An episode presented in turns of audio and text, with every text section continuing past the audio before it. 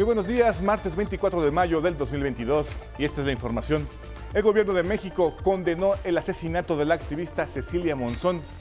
Afirmó que no habrá impunidad en este caso, ocurrido el fin de semana en Cholula, Puebla. Precisó que existe una coordinación entre las autoridades federales y estatales para dar con los responsables. Cuando faltan dos semanas para que se realice la cumbre de las Américas, el presidente López Obrador confió en que se puedan resolver las diferencias en caso de que Estados Unidos no invite a todos los países de América Latina al encuentro, que se llevará a cabo del 6 al 10 de junio en Los Ángeles, California. Y otro caso que ha conmocionado a la comunidad mexicana es el asesinato de Daniel Enríquez, ciudadano estadounidense de padres mexicanos, baleado en el metro de Nueva York el pasado fin de semana.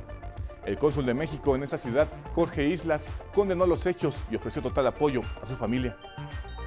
En el mundo, más de 50 millones de colombianos se prestan a elegir a su nuevo presidente del próximo fin de semana. Según las encuestas, por primera vez, el triunfador de las elecciones podría ser un representante de la izquierda, Gustavo Petro. Y en la cultura, la Escuela Superior de Ingeniería y Arquitectura del IPN cumple 100 años y lo celebra con la Semana Cultural y Deportiva que presentará diversos eventos entre conferencias y espectáculos musicales y de danza. Nos esperamos con más noticias en cada hora en la hora.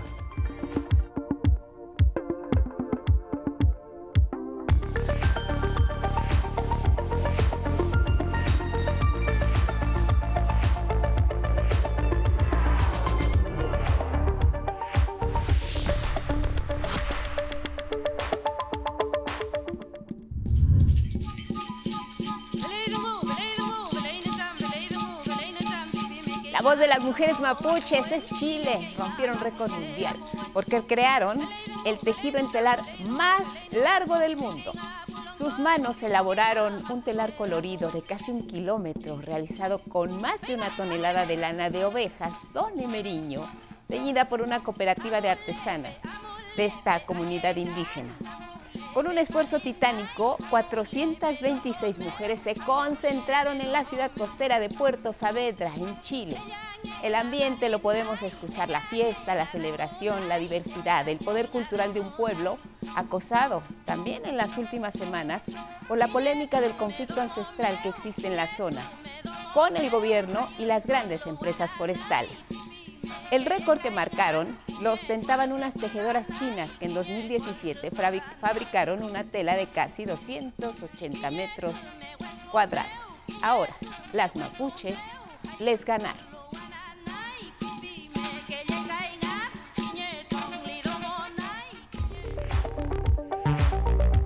Con estas imágenes que son noticia, les damos la bienvenida. Buenos días a quienes nos ven y nos escuchan a través de la señal del 11 y sus distintas plataformas.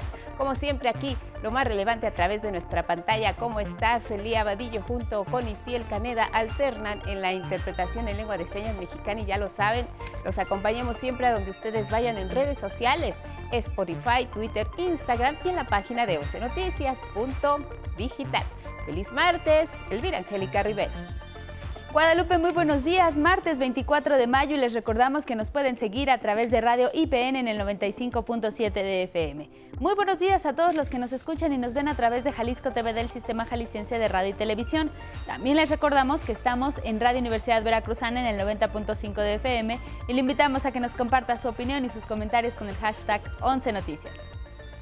Ante la lamentable muerte de Cecilia Monzón, activista y política poblana, en la conferencia matutina en Palacio Nacional se dijo que los gobiernos federal y estatal dispondrán de los recursos que se necesiten para esclarecer este caso y que la impunidad no prevalezca. Les contamos. El presidente López Obrador condenó el asesinato de la activista Cecilia Monzón, sucedido este fin de semana en Cholula, Puebla. Se trabaja con el gobierno estatal, aseguró, para esclarecer los hechos y un abrazo pues a sus familiares y lo mismo decirles que eh, ya se está trabajando, eh, existe coordinación con el gobierno de Puebla y estamos nosotros participando. Fue, precisó el Ejecutivo, una ejecución directa de sicarios. El subsecretario de Seguridad, Ricardo Mejía, afirmó que no habrá impunidad en el caso. Miguel Barbosa, gobernador de Puebla, aseveró que su administración actuará con responsabilidad para dar con los responsables y pidió la confianza de la ciudadanía. La Fiscalía Estatal sostuvo ya avanzado en el caso, por lo que tienen peritajes y declaraciones que han abonado a la carpeta de investigación. Se va a investigar con perspectiva de género y para nosotros es un feminicidio. No crean que tenemos duda de calificarlo así y lo estamos investigando así. Nos comprometemos al pronto esclarecimiento de los hechos, a la determinación de los responsables materiales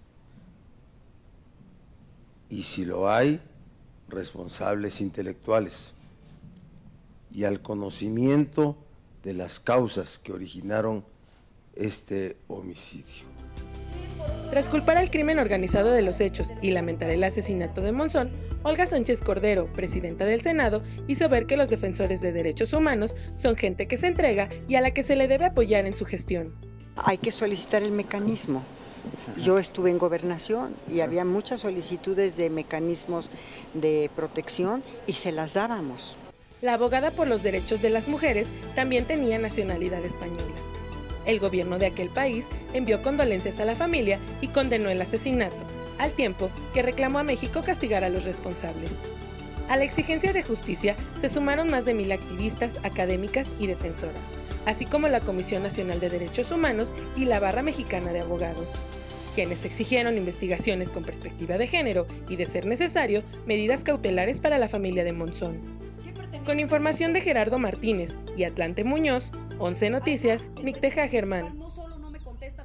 Y también en la conferencia matutina de este lunes en Palacio Nacional y a dos semanas de la Cumbre de las Américas, el presidente Andrés Manuel López Obrador aseguró que la Casa Blanca le ha brindado un trato respetuoso y no ha manifestado un rechazo total o tajante a su propuesta de invitar a todas las naciones del continente. Por ello confió en que se podrán resolver las diferencias.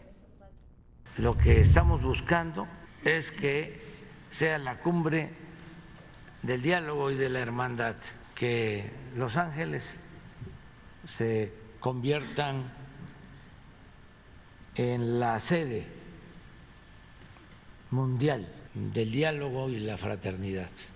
Horas más tarde, el embajador de Estados Unidos en México, Ken Salazar, acudió a Palacio Nacional para dialogar con el presidente. Y miren, más temas relacionados con la Unión Americana. Un ciudadano estadounidense de padres mexicanos fue baleado el fin de semana en el metro de Nueva York a plena luz del día.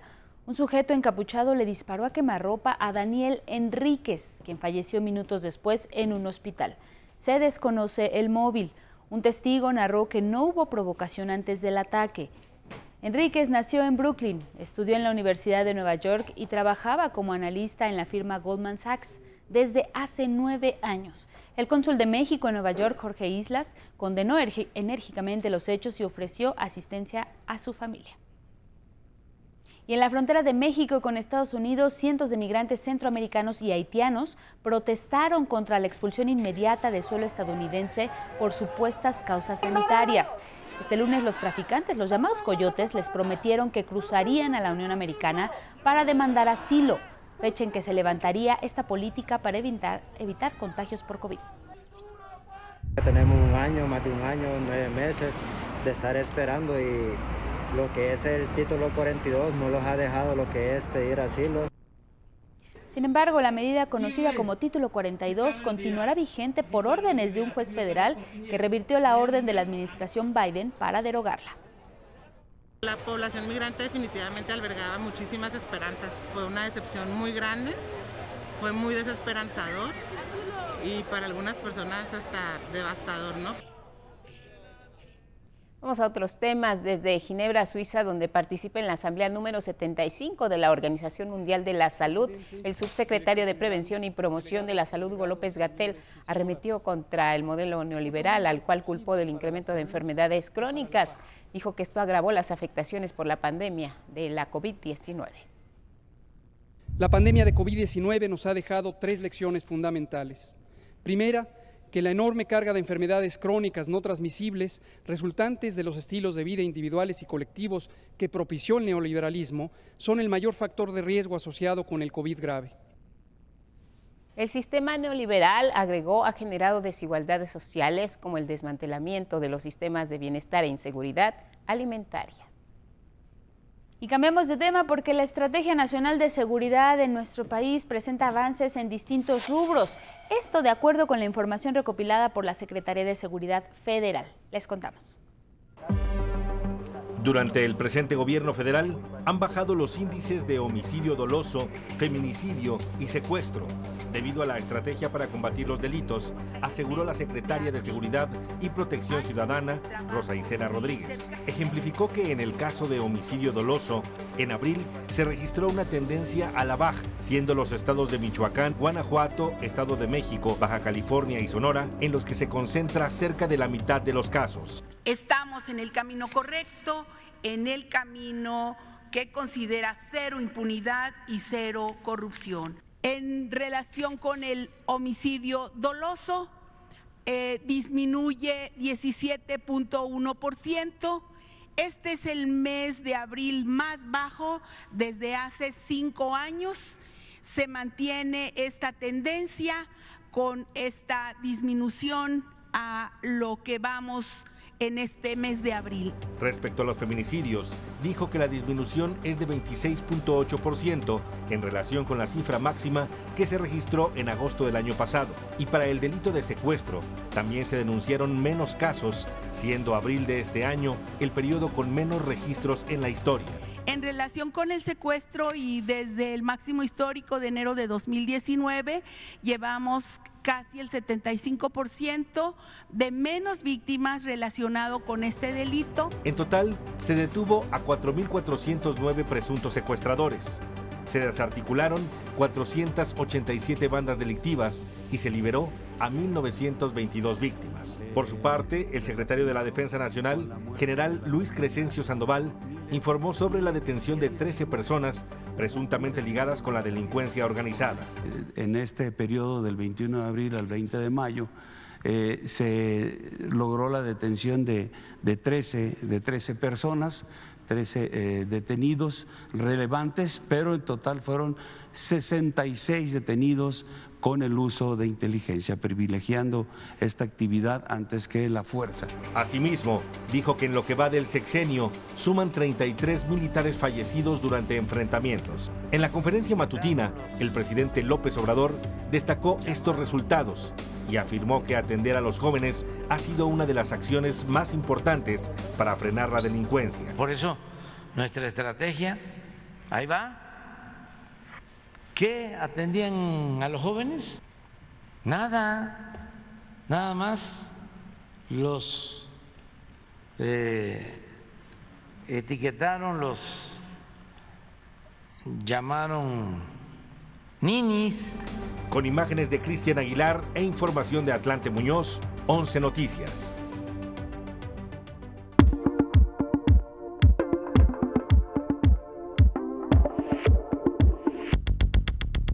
Buenos días, ahora vamos con la información deportiva. Iniciamos con la Liga MX Femenil que tiene nueva monarca. Se trata de las Chivas que la noche de este lunes consiguieron el campeonato del torneo luego de llevarse el marcador global 4 por 3. Como hace cinco años, las rojiblancas volvieron a vencer en una final a las Tuzas, conquistando así su segundo campeonato. La figura de este encuentro fue la arquera de las Chivas, Blanca Félix, que le, detuvo un penal a Charlín Corral quitándole la oportunidad a las Tuzas de empatar el marcador global. Vianey Zárate nos cuenta cómo se vivió el encuentro en el Estadio Akron.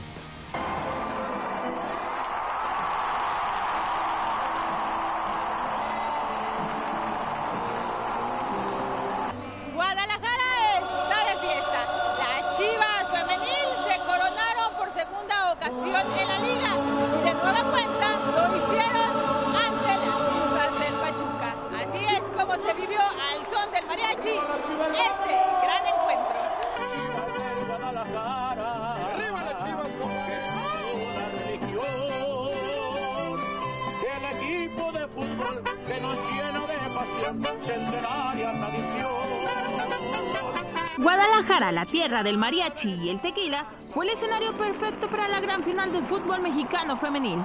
Aficionados de todas partes de la República Mexicana y hasta del extranjero, niños, jóvenes, mujeres y hombres, desde temprano pintaron de rojo y blanco el estadio Akron, para apoyar a las Chivas en la búsqueda de su segunda corona. Pues esperamos este, un resultado favorable, pues todavía 90 minutos de, de harto emoción.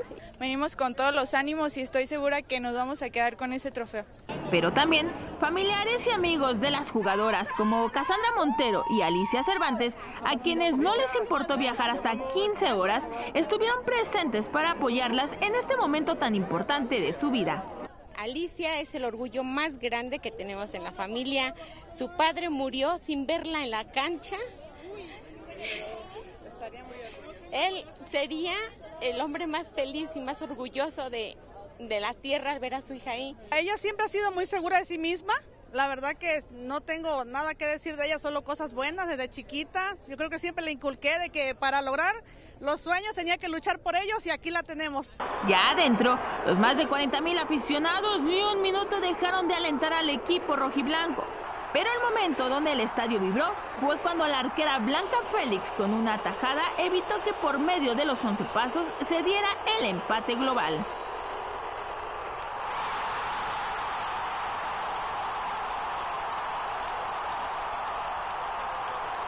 Al final, después de 90 minutos de juego, las Chivas levantaron el trofeo de campeonas y como es una tradición, la Minerva fue el lugar perfecto para festejar con su gente este segundo campeonato.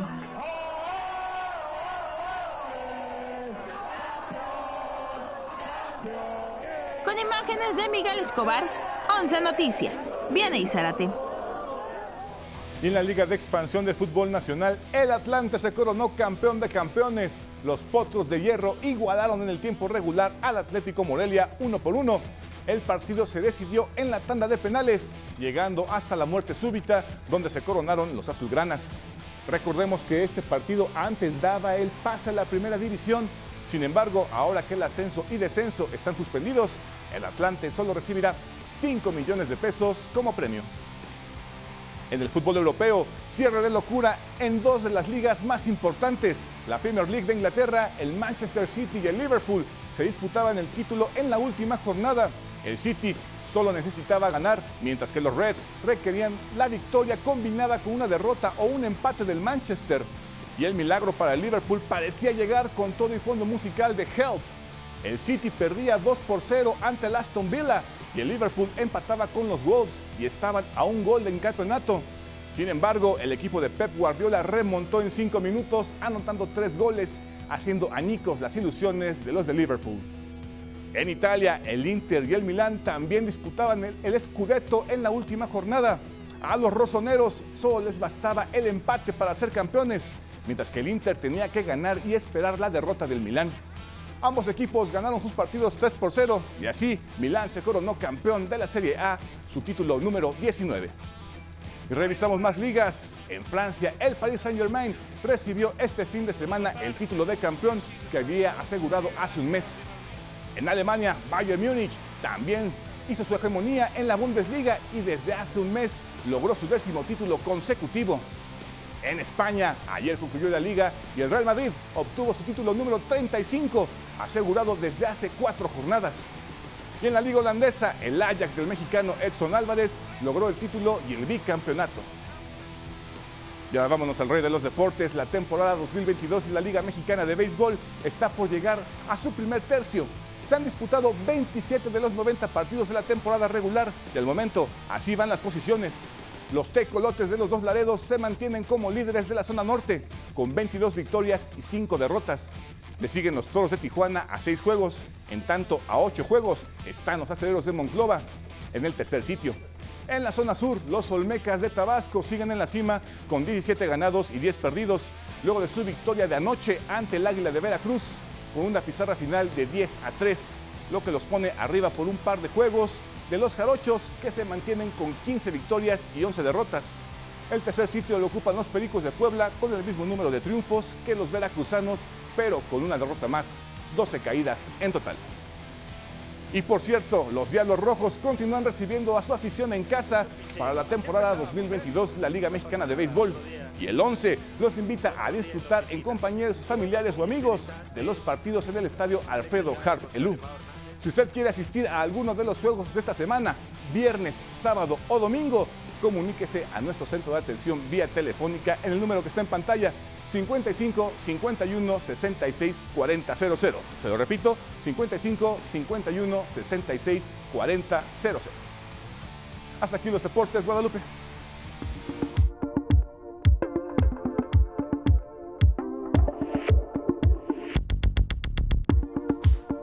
Gracias Gabriel, gracias también por la invitación al estado de béisbol y nos vamos con los diarios, las primeras planas de circulación nacional y algunos periódicos. Así viene esta mañana la jornada. Con esta información sacuden al mundo cuatro crisis a la vez. El Foro Económico de Davos en Suiza está hablando de riesgo de recesión si no se resuelven. Es el caso específico y la postura de Alemania. Agobian inflación, alcen energéticos, pobreza alimentaria, cambio climático, es lo que dicen en Davos. Otra información en la jornada, reducción de 28.4% en la incidencia de delitos del Fuero Federal, los niveles más bajos desde hace cuatro años. En la imagen lo que vemos es a la gente en la central de abasto aprovechando las ofertas que se están dando porque hay baja de precios, frutas y verduras. Aguacate, por ejemplo, dice ahí 50 pesos, está en 100 hasta en tiendas autoservicio y departamentales. Vámonos a ver qué dice Excelsior esta mañana con esta información corte valida a los superdelegados, descarta transgresión al federalismo y menciona ministra Loreta Ortiz desempató la discusión sobre la constitucionalidad de la figura de los representantes de la Secretaría del Bienestar en los estados. Y nos vamos ahora a revisar esta mañana cómo viene el Heraldo con esta portada que trae donde indica atractivo turístico, sí, las Islas Marías listas para julio, el nuevo destino en el Pacífico mexicano abrirá en máximo tres meses, de acuerdo con el titular de sector. Nos vamos a la pausa y regresamos para hablar de las elecciones del 5 de junio aquí en México.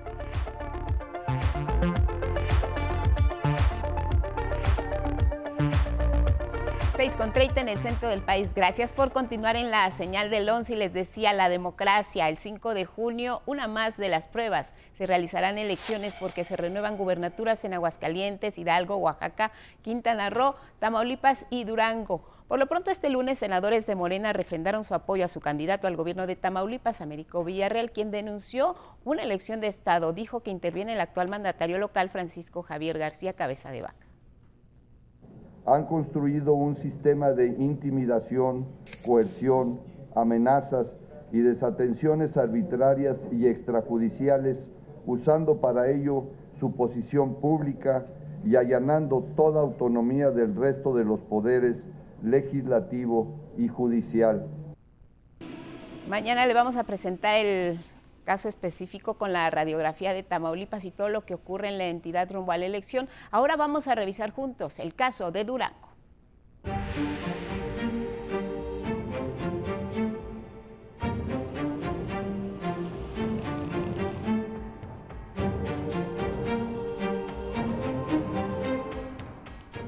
En Durango, los partidos políticos multiplican sus recorridos a casi una semana de que finalicen las campañas.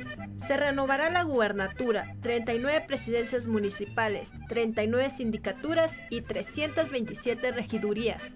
De igual forma, se instalarán 2.545 casillas para 1.338.589 electores registrados en la lista nominal. Hay tres contendientes para la gubernatura. Les platicamos quiénes son. Marina Vitela, candidata de Juntos Hacemos Historia por la coalición de Morena, PT, Partido Verde Ecologista de México y redes sociales progresistas. Nació el 26 de diciembre de 1965 en Gómez Palacio. Es técnica en enfermería por el Instituto de Educación Media y Superior. Trabajó en la Cruz Roja de Torreón, en el IMSS y en el ISTE, donde llegó a ser líder sindical. Su carrera política la inició en el PRI, donde en tres ocasiones fue diputada local de 2001 a 2004, 2007 a 2010 y 2016 a 2018. Emigró a Morena y en 2018 fue elegida diputada federal. Un año después, en 2019, fue electa presidenta municipal de Gómez Palacio, rompiendo una inercia de poder que el PRI tenía en la laguna. Otro de los contendientes es Esteban Villegas, abanderado de la alianza Va por Durango, por el PRI, PAN y PRD. Nació en San Juan del Río. Es médico cirujano egresado de la Universidad Juárez de Durango. Fue jefe de médicos internos del ISTE y secretario de Salud Estatal. En 2007 resultó electo como diputado local.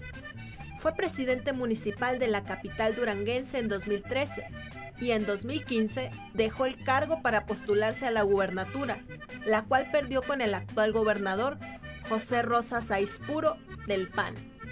Otra de las mujeres que busca administrar el Estado es Patricia Flores Elizondo, abanderada de Movimiento Ciudadano.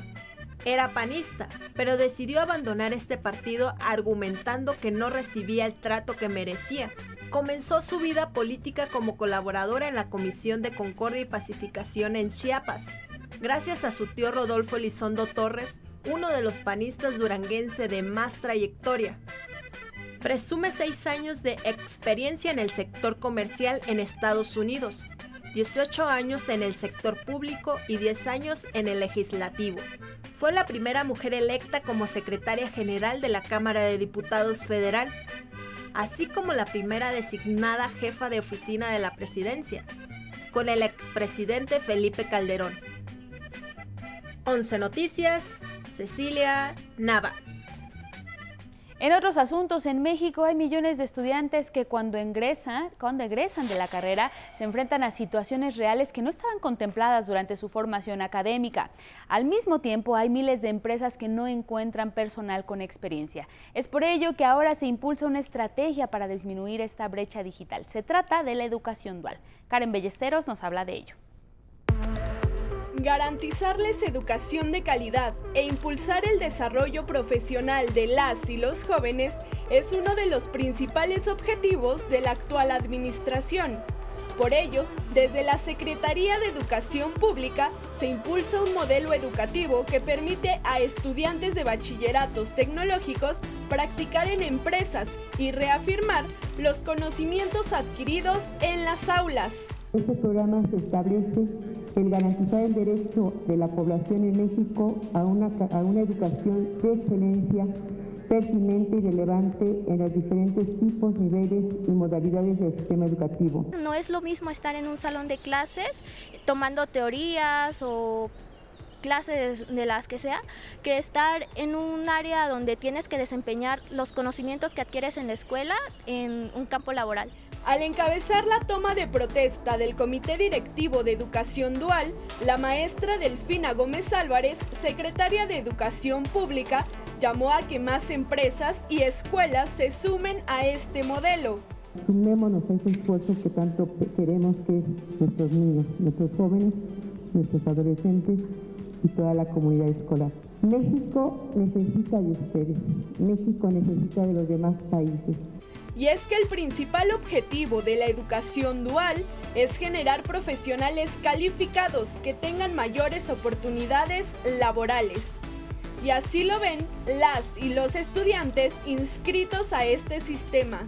Poner en práctica lo que son los conocimientos adquiridos en la escuela y desarrollar nuevas habilidades para poder agarrar el conocimiento y un poquito de, práctica al momento de llegar ya a requerir un empleo. Cuando estoy en la escuela voy casi como cuatro o cinco horas, a veces dos horas nada más y ya el tiempo restante pues me la paso ahora sí que en como un trabajo se podría decir. Actualmente 454 escuelas cuentan con modelo dual y 77 carreras de los sectores agrícolas, industriales y de servicios están vinculadas al sistema dual. La meta es que más de 70.000 jóvenes se inscriban a este esquema. Estos últimos seis ciclos escolares, 16.800 educandos de cuatro subsistemas, con ALEP, CECITE, DEGETA y CM, han optado por la educación, eh, por la opción educativa dual en medio superior. De estos, 12.475 ya han egresado y están vigentes, se encuentran activos 4.336. Además, se renovó el convenio de colaboración entre el Consejo Coordinador Empresarial y la CEP, con el que se consolida el trabajo conjunto entre el sector privado y el público para fortalecer el sistema dual. Todos sabemos que las carreras técnicas son especiales para el futuro del país. Nuestros objetivos desde el sector privado es apoyar, apoyar a cada vez más jóvenes que serán el motor de innovación. Ellos son los que transforman a nuestras empresas en la era, en la era digital. Con imágenes de Genaro González y Andrés Reyes, 11 Noticias, Karen Ballesteros.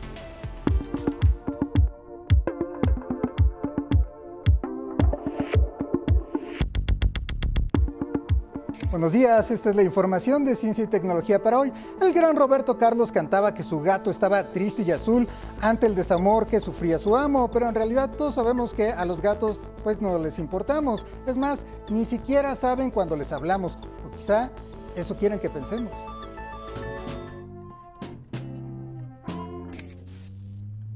Kira, Calabaza, Simba, Campanita o hasta Griselda, como quiera que se llame su gato, siempre fingirá que no entiende que le habla. Sin embargo, todo indica que los felinos nos volvieron a engañar. Un equipo de la Universidad de Kioto liderado por Sajo Takagi publicó recientemente en la revista Nature un estudio de 48 gatos a quienes les mostraron fotos de otros gatos con los que conviven.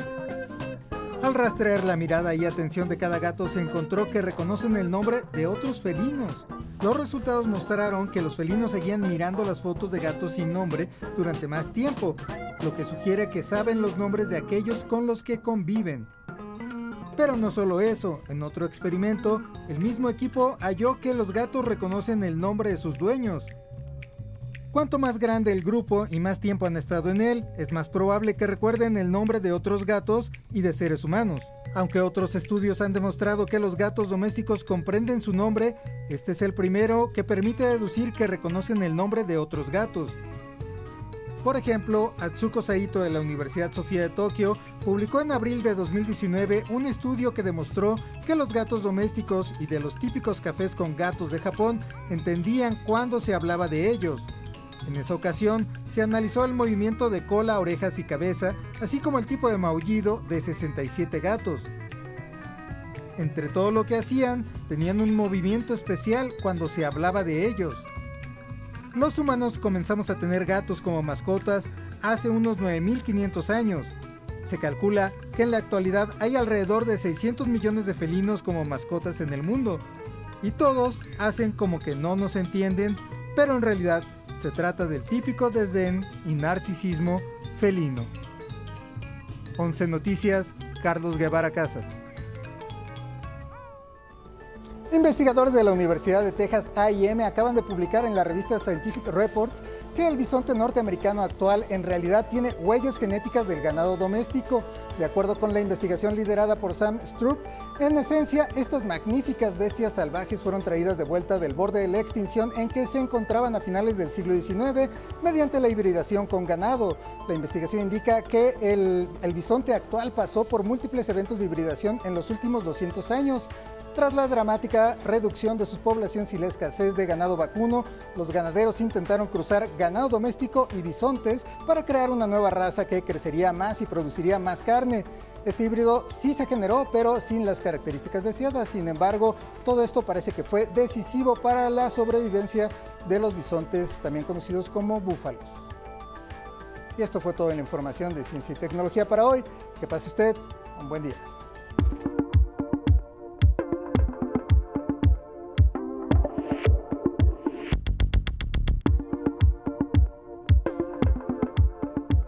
Buenos días, vamos a la información cultural. La Escuela Superior de Ingeniería y Arquitectura llega a sus 100 años de vida y para conmemorar esta fecha importante habrá una serie de actividades culturales y deportivas.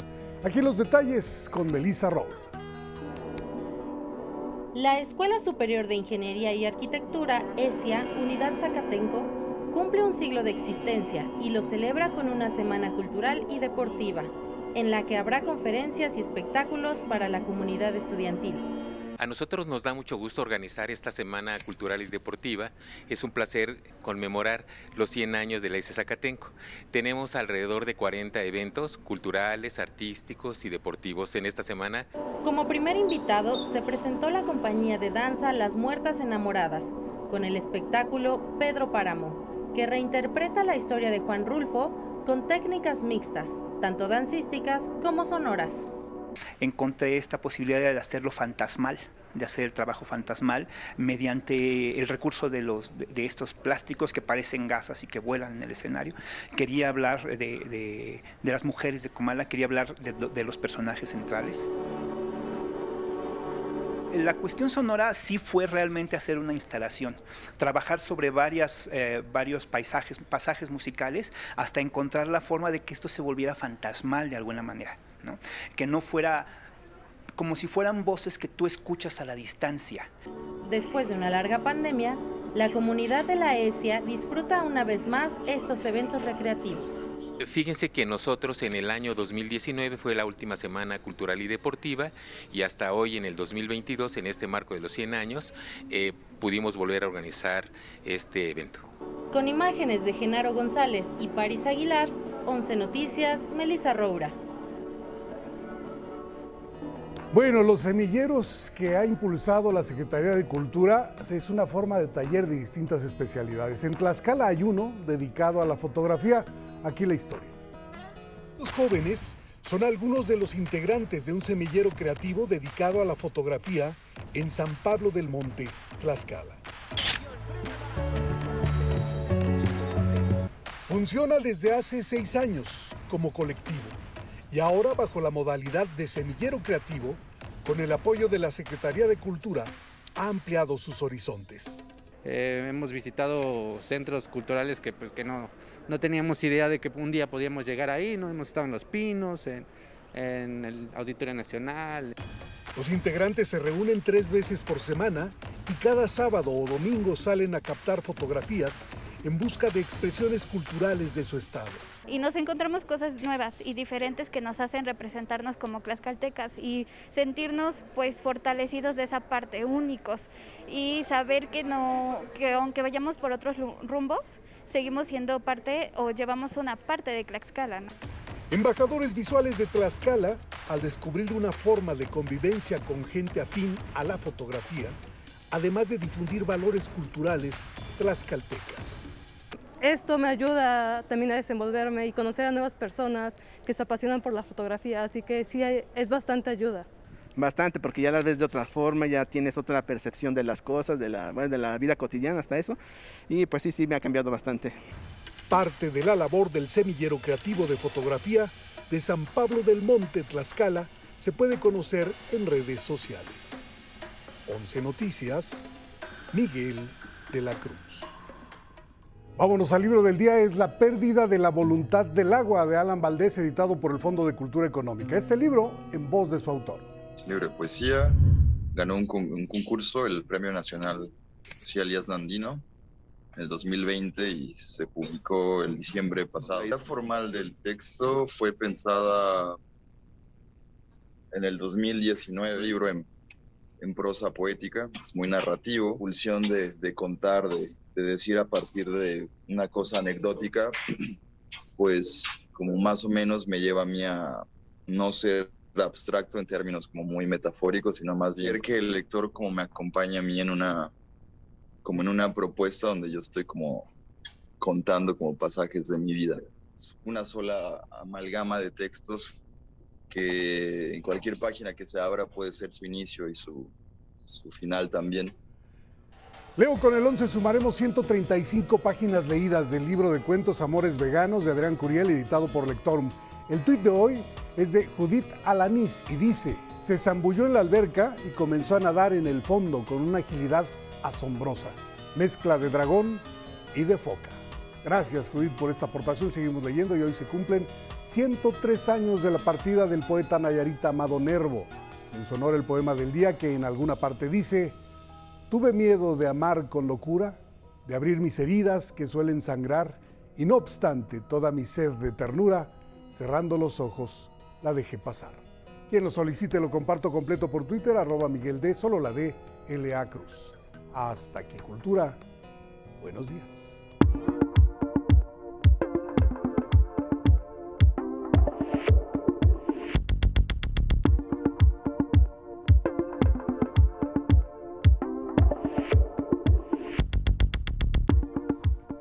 Y entrados en plática esta mañana con alguien querido, conocido, amigo, compañero, excelente eh, persona porque el público además te quiere mucho, Miguel Conde. ¿Cómo estás, Lupita? Qué gusto verte, ¿cómo estás? Muy contento, muy, Buenas muy contento de visitarte, de arrancar el día temprano, este, con el pie derecho y de presentarles y hablar eh, contigo acerca de la nueva temporada de La Ruta del Sabor en el marco de los 20 años que llevamos ya aquí en Canal 11. Qué barbaridad, 20 años. En el 11. Sí, ya, ya hemos atravesado por todos los nombres, ¿no? Canal 11, 11 TV México. Así es. Y, y ahora el 11, pues porque ya estamos en otros tiempos, Miguel. ¿Cómo fue el inicio hace 20 años de la Ruta del Sabor? Pues mira, este es, es ¿cómo fue? Pues, pues, pues, ¿qué te diré? Eh, Llegaste, tocaste igual la que puerta ahora, ¿no? Mucho más complicado porque no habían todas las maneras eh, que tenemos hoy de, de- de comunicarnos. Eh, Las redes sociales mm, no Para existían nada. como tal, como hoy las conocemos. Entonces era más difícil dar con estos lugares, con estas personas. Eh, pero a la vez era muy divertido, ¿no? Hoy llegamos más directamente, hay mucho más organización, hay toda una estructura alrededor de, de la cocina tradicional mexicana y eh, internet, ¿no? Que te permite llegar más rápido. Pero este, pues es lo que nos gusta a los que viajamos, fíjate. Claro. Nos gusta precisamente perdernos de vez en cuando para lograr eh, llegar a, a nuestros, a nuestro objetivo, que en este caso pues son los sabores de México. Oye, eres el más envidiado del canal porque la gente eh, que nos encuentra a veces en la calle y nos pregunta, Miguel Conde, yo quiero un trabajo como el suyo porque además ve nada más las delicias que prueba. En Ajá. realidad, ¿cuánta riqueza gastronómica hay en nuestro país? Eh, Sí. Te, te has sorprendido muchas veces de ello, Miguel? Eso, eso es lo más sorprendente, que Sí. no nos deja de sorprender. Claro. Vuelves a, a- volvemos a los mismos lugares o los mismos estados, eh, eh, a veces platillos que ya hemos hecho y son completamente diferentes,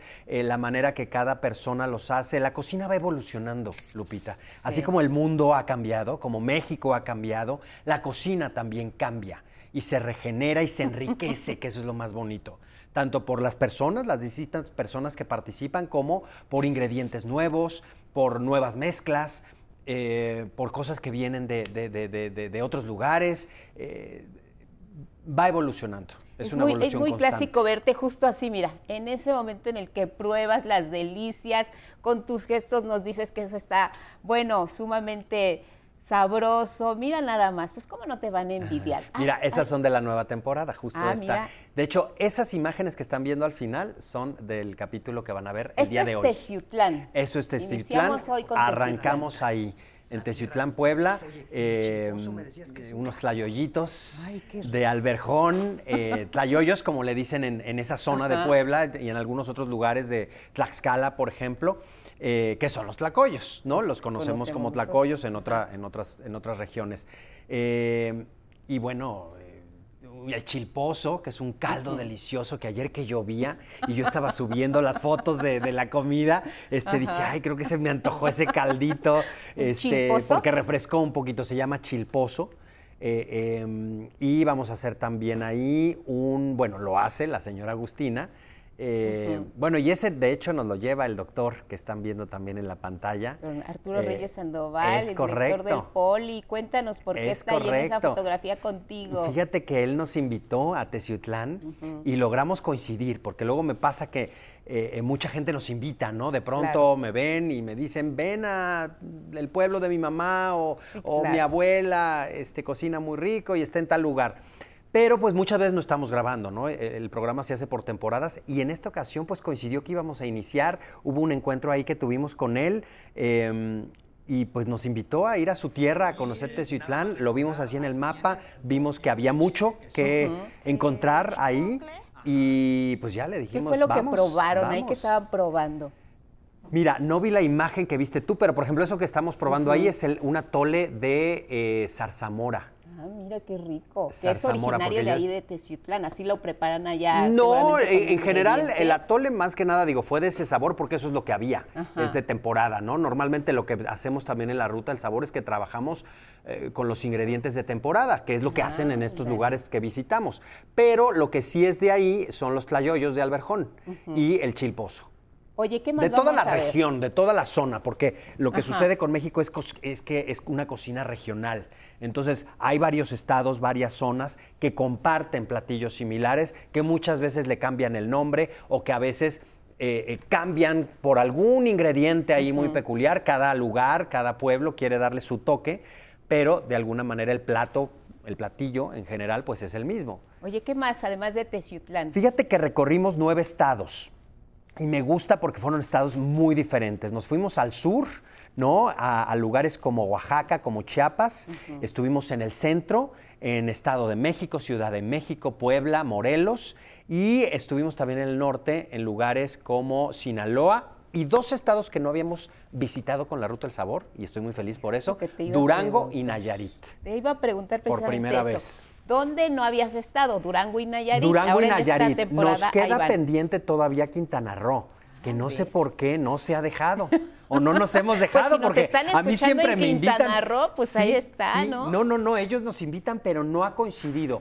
¿Qué pasa? Que también tenemos que hacer la ruta un poquito eh, eh, eh, de acuerdo a, este, a las zonas que vamos a visitar. O sea, eh, que nos quede de camino. Claro. Literalmente hacemos una ruta. Ajá, el recorrido. Entonces, si se sale un poquito del, del- del lugar o los lugares que están, por ejemplo, Durango, pues se había quedado siempre ahí en medio.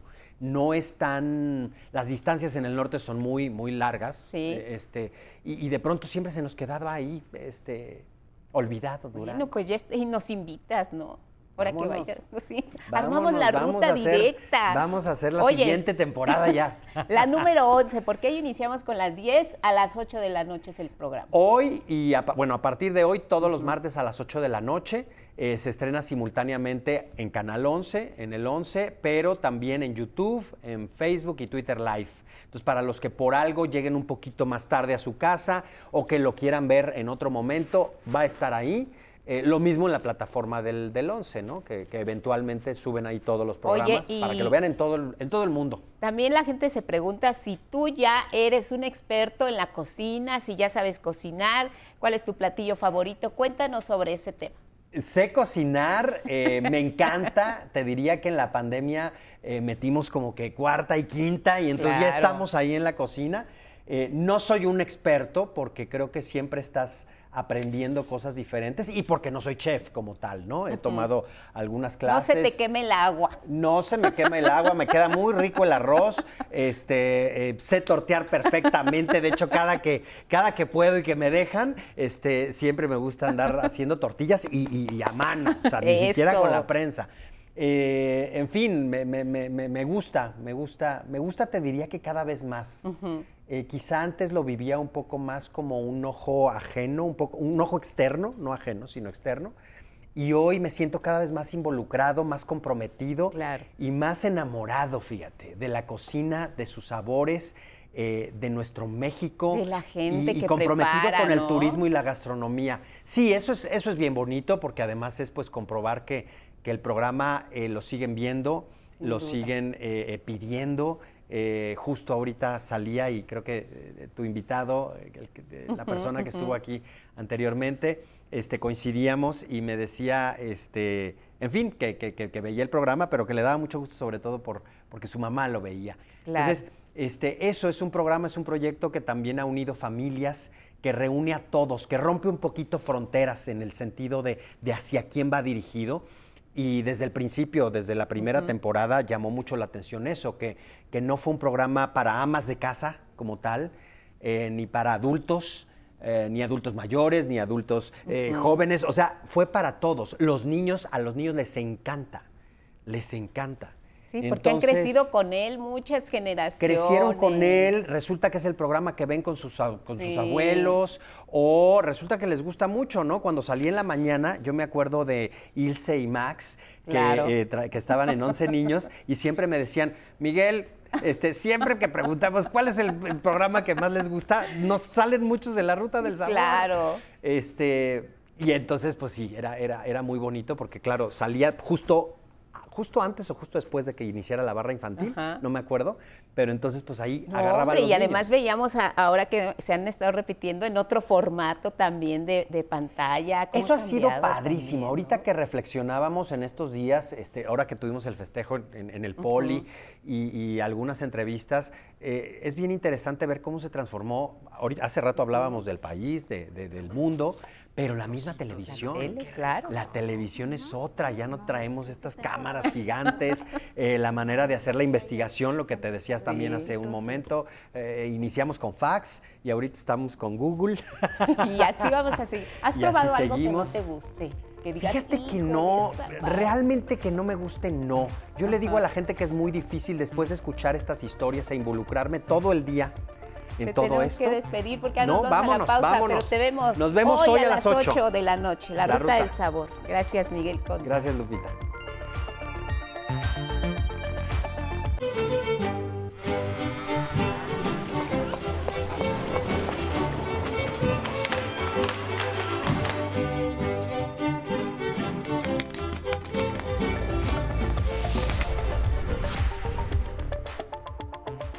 Más información en cada hora en la hora. El gobierno de México condenó el asesinato de la activista Cecilia Monzón ocurrido en Cholula, Puebla. Afirmó que no habrá impunidad en este crimen y destacó que gracias a la coordinación entre autoridades federales y estatales se está acelerando el proceso para dar con los responsables. Nos comprometemos al pronto esclarecimiento de los hechos, a la determinación de los responsables materiales y, si lo hay, responsables intelectuales, y al conocimiento de las causas que originaron este homicidio. En la frontera de México con Estados Unidos, cientos de migrantes centroamericanos y haitianos protestaron contra la medida conocida como Título 42, operada para controlar el flujo migratorio en la frontera terrestre ante la propagación de la pandemia de COVID-19. La disposición se mantendrá vigente por órdenes de un juez federal que revirtió la disposición de la administración Biden para derogarla. La población migrante definitivamente albergaba muchísimas esperanzas. Fue una decepción muy grande, fue muy desesperanzador y para algunas personas hasta devastador, ¿no? En Ginebra, Suiza, el subsecretario de Prevención y Promoción de la Salud de México, Hugo López Gatel, participó en la asamblea número 75 de la Organización Mundial de la Salud. En el encuentro, López Gatel refirió que el modelo neoliberal propició el incremento de enfermedades crónicas, derivando en afecciones diversas por la pandemia de COVID-19. En información del mundo se realizó el primero de tres debates entre candidatos a la presidencia de Colombia justo antes de la elección del 29 de mayo. A la cita solo llegaron tres de los cuatro aspirantes. Entre los temas que dominaron el debate están la corrupción e impunidad, reformas de pensiones, críticas a la autoridad electoral y violencia por el paramilitarismo y el narcotráfico. Este último tema generó una confrontación directa entre los candidatos. Y en la cultura, jóvenes pertenecientes al semillero creativo que impulsa la Secretaría de Cultura en la comunidad de San Pablo del Monte, en el estado de Tlaxcala, presentaron su trabajo fotográfico que muestra las expresiones culturales y artísticas de la entidad. Eh, hemos visitado centros culturales que, pues, que no, no teníamos idea de que un día podíamos llegar ahí, ¿no? Hemos estado en Los Pinos, en, en el Auditorio Nacional. Y es todo en cada hora en la hora, pero quédese con nosotros, tenemos más información.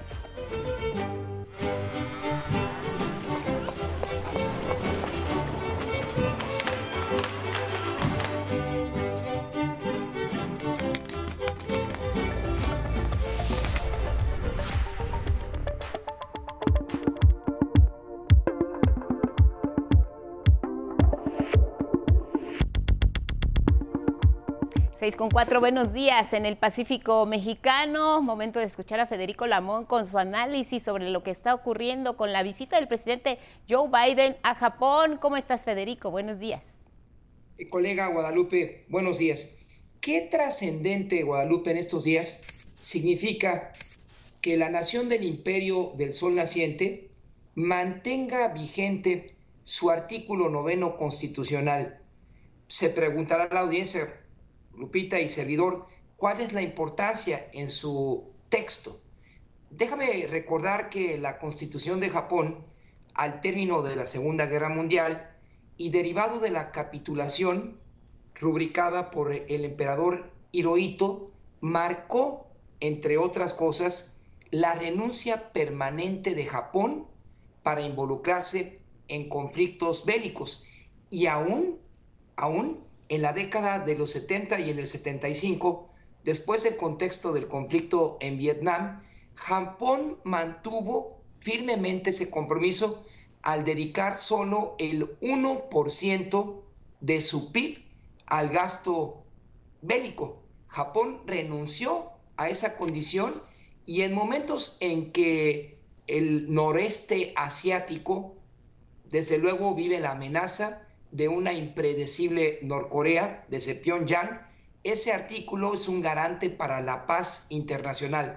Se dieron dos momentos importantes, Lupita, incluso lo vemos cuando desciende del Air Force One el presidente Joe Biden, en el que Estados Unidos presionó a Japón para prescindir de este artículo, principalmente entre 1955 y 1975 con la referida capitulación en Saigón por parte de Estados Unidos y posteriormente en la guerra del Golfo Pérsico allá en el 1991, pero pese a las divisiones al interior del Partido Liberal Democrático, que fue el gobernante en aquella nación, esto no cambió y se mantuvo así. Un capítulo adicional para entender esta condición fue el 2001 en el conflicto de Afganistán, cuando Japón se limitó a entregar menos de 4 mil millones de dólares como parte de una misión de paz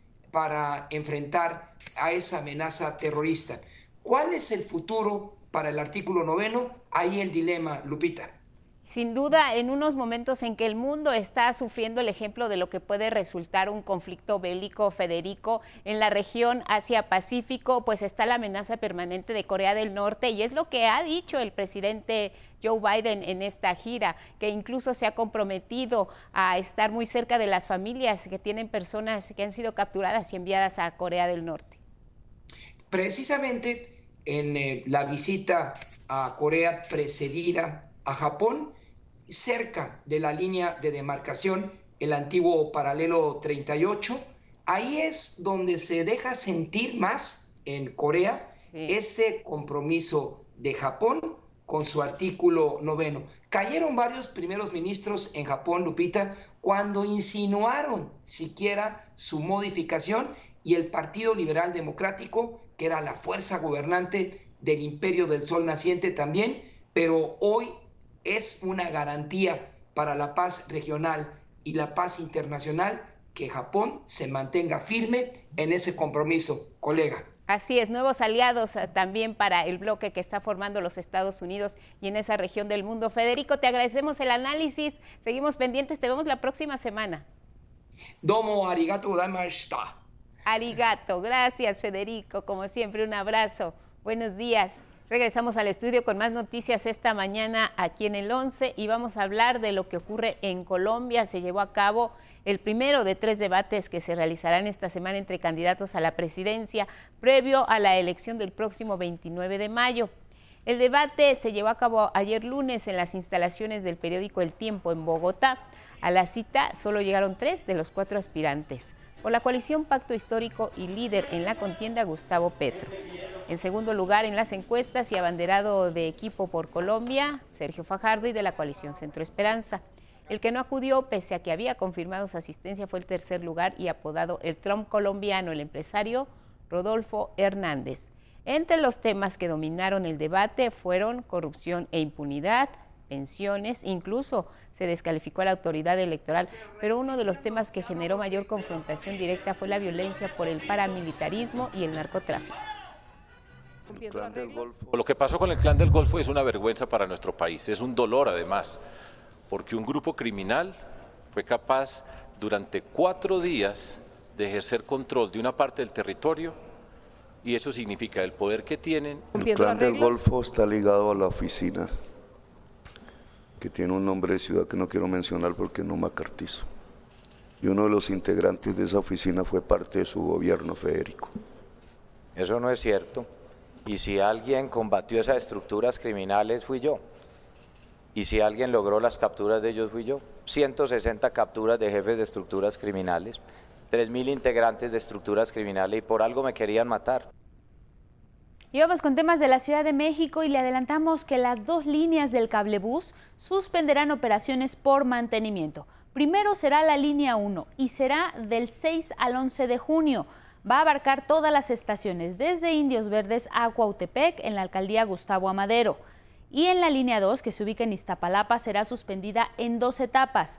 La primera será de las estaciones de Santa Marta a Jalpa del 10 al 16 de julio y la segunda etapa de Constitución de 1917 a Jalpa, y esta será del 17 al 24 de julio. Y también eh, contar con todas las medidas y el cumplimiento de todas las normas de seguridad que están determinadas desde que se construyeron eh, nuestras líneas. Eh, como les decía, esta revisión se hace en todos los teleféricos del mundo. Habrá servicio gratuito para trasladar a los usuarios con los autobuses de la red de transporte de pasajeros, el RTP. En el caso de la línea 1 se tendrá el mismo recorrido y para la línea 2 se informará posteriormente cómo y cuándo se establecerían los servicios paralelos de transporte. En Veracruz, una embarcación con migrantes naufragó frente a las costas del estado. Tres personas murieron y cuatro no han sido localizadas. El incidente ocurrió en el municipio de Agua Dulce cuatro de los migrantes fueron rescatados con vida en las costas de Tonalá.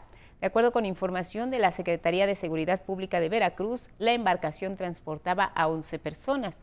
Por su ubicación geográfica, Veracruz es paso obligado de miles de migrantes que intentan llegar a Estados Unidos en busca de una mejor calidad de vida. Y mire, tres personas fueron ejecutadas con arma de fuego en un despacho jurídico de la colonia Roma, aquí en la Ciudad de México. Hay una mujer herida y hasta ahora no hay detenidos. No se ha revelado tampoco el nombre de las víctimas. La Secretaría de Seguridad Ciudadana Capitalina aseguró que a través de las cámaras de videovigilancia se busca al o a los responsables. En tanto, la Fiscalía General de Justicia abrió ya una carpeta de investigación por el delito de homicidio doloso con arma de fuego. Al menos 11 muertos y 5 heridos habría dejado el ataque armado contra varios negocios de la colonia Lindavista en Celaya, Guanajuato, una de las entidades más golpeadas por la violencia en el país. De acuerdo con los primeros reportes, alrededor de 15 hombres fuertemente armados llegaron a las 10 de la noche del lunes al Hotel Gala y dos bares celayenses contra los que abrieron fuego. Además, lanzaron bombas de fabricación casera contra dichos establecimientos. A la zona del ataque acudieron cuerpos de emergencia y elementos de seguridad. Hasta las cero horas de este martes, ni el gobierno de Guanajuato ni las autoridades municipales se habían pronunciado al respecto. Servicios de emergencia del estado de Hidalgo reportaron que una explosión de pirotecnia durante una celebración religiosa dejó al menos 15 heridos. Al sitio acudió personal médico para apoyar a los lesionados. Hasta el momento las autoridades no confirman si en el lugar se registraron personas fallecidas. El gobernador, del estado, Omar Fayad, informó que giró instrucciones para atender a la brevedad lo ocurrido, especialmente con apoyo a los heridos y sus familias. En Querétaro, internautas difundieron en redes sociales los asaltos al menos a 300 automovilistas, esto en el kilómetro 27 del libramiento noreste a la altura de la comunidad de La Solana. Las autoridades ya están buscando a los responsables. Y es que de acuerdo con la información, el grupo de asaltantes estaba formado por seis hombres jóvenes quienes robaron dinero en efectivo, celulares y otros objetos.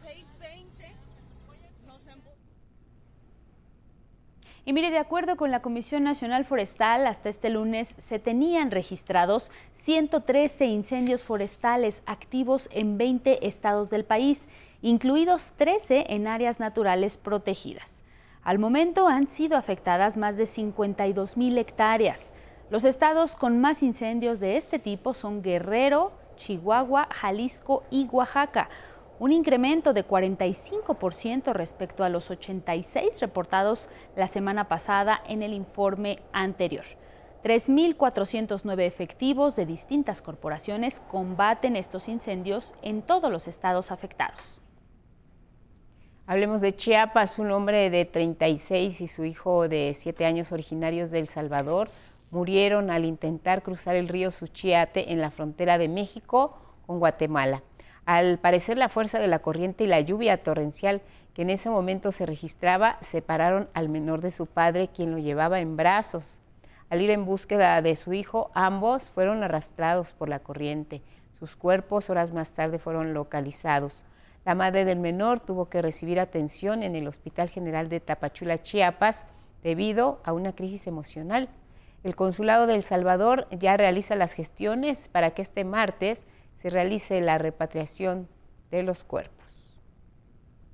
Y ahora le compartimos lo que nos espera para el resto del día en las condiciones meteorológicas que auguran lluvias en buena parte del país. Específicamente en el centro, la tarde y la noche se espera sean lluviosas, aunque con precipitaciones de poca duración. Durante la mayor parte del día habrá nubosidad, lo que ayudará a que las temperaturas apenas rebasen los 25 grados Celsius. Por el contrario, en el noroeste no se pronostican lluvias, sino un ambiente muy caluroso de más de 35 grados Celsius y una intensidad de radiación solar alta, en especial a partir del mediodía. Tome sus precauciones. El norte tendrá cielos nublados por la tarde, pero poca probabilidad de lluvia, que puede darse por la tarde y la noche acompañadas de descargas eléctricas. ¿Qué va a pasar en el occidente? Bueno, mire usted, estará soleado la mayor parte del día, pero existe la probabilidad de precipitaciones vespertinas. Sin embargo, el termómetro rebasará los 30 grados en toda la región. En el sureste del país el ambiente será mucho más caluroso con todo y la alta probabilidad de precipitaciones que se espera ocurran por la tarde, aunque serán de poca intensidad y duración. Finalizamos en el sur del país porque hay probabilidad de lluvias muy fuertes por la tarde y un ambiente muy caluroso a lo largo de todo el día. En el Golfo de Tehuantepec está en desarrollo un posible ciclón tropical para los siguientes días. Ahí lo tiene usted en pantalla. En Chiapas, por ejemplo, tendrá una mínima de 21 y una máxima de 34 grados centígrados. Tómelo en cuenta. Muchas gracias a quienes nos siguieron a través de Radio Instituto Politécnico Nacional, también a través de las redes sociales. Que tenga un excelente martes, Guadalupe. Muy buen día. Igual para ti, Elvira Angélica Rivera, y gracias como siempre por su atención y compañía. Sigan en la señal del 11. Viene Diálogos en Confianza. Buenos días.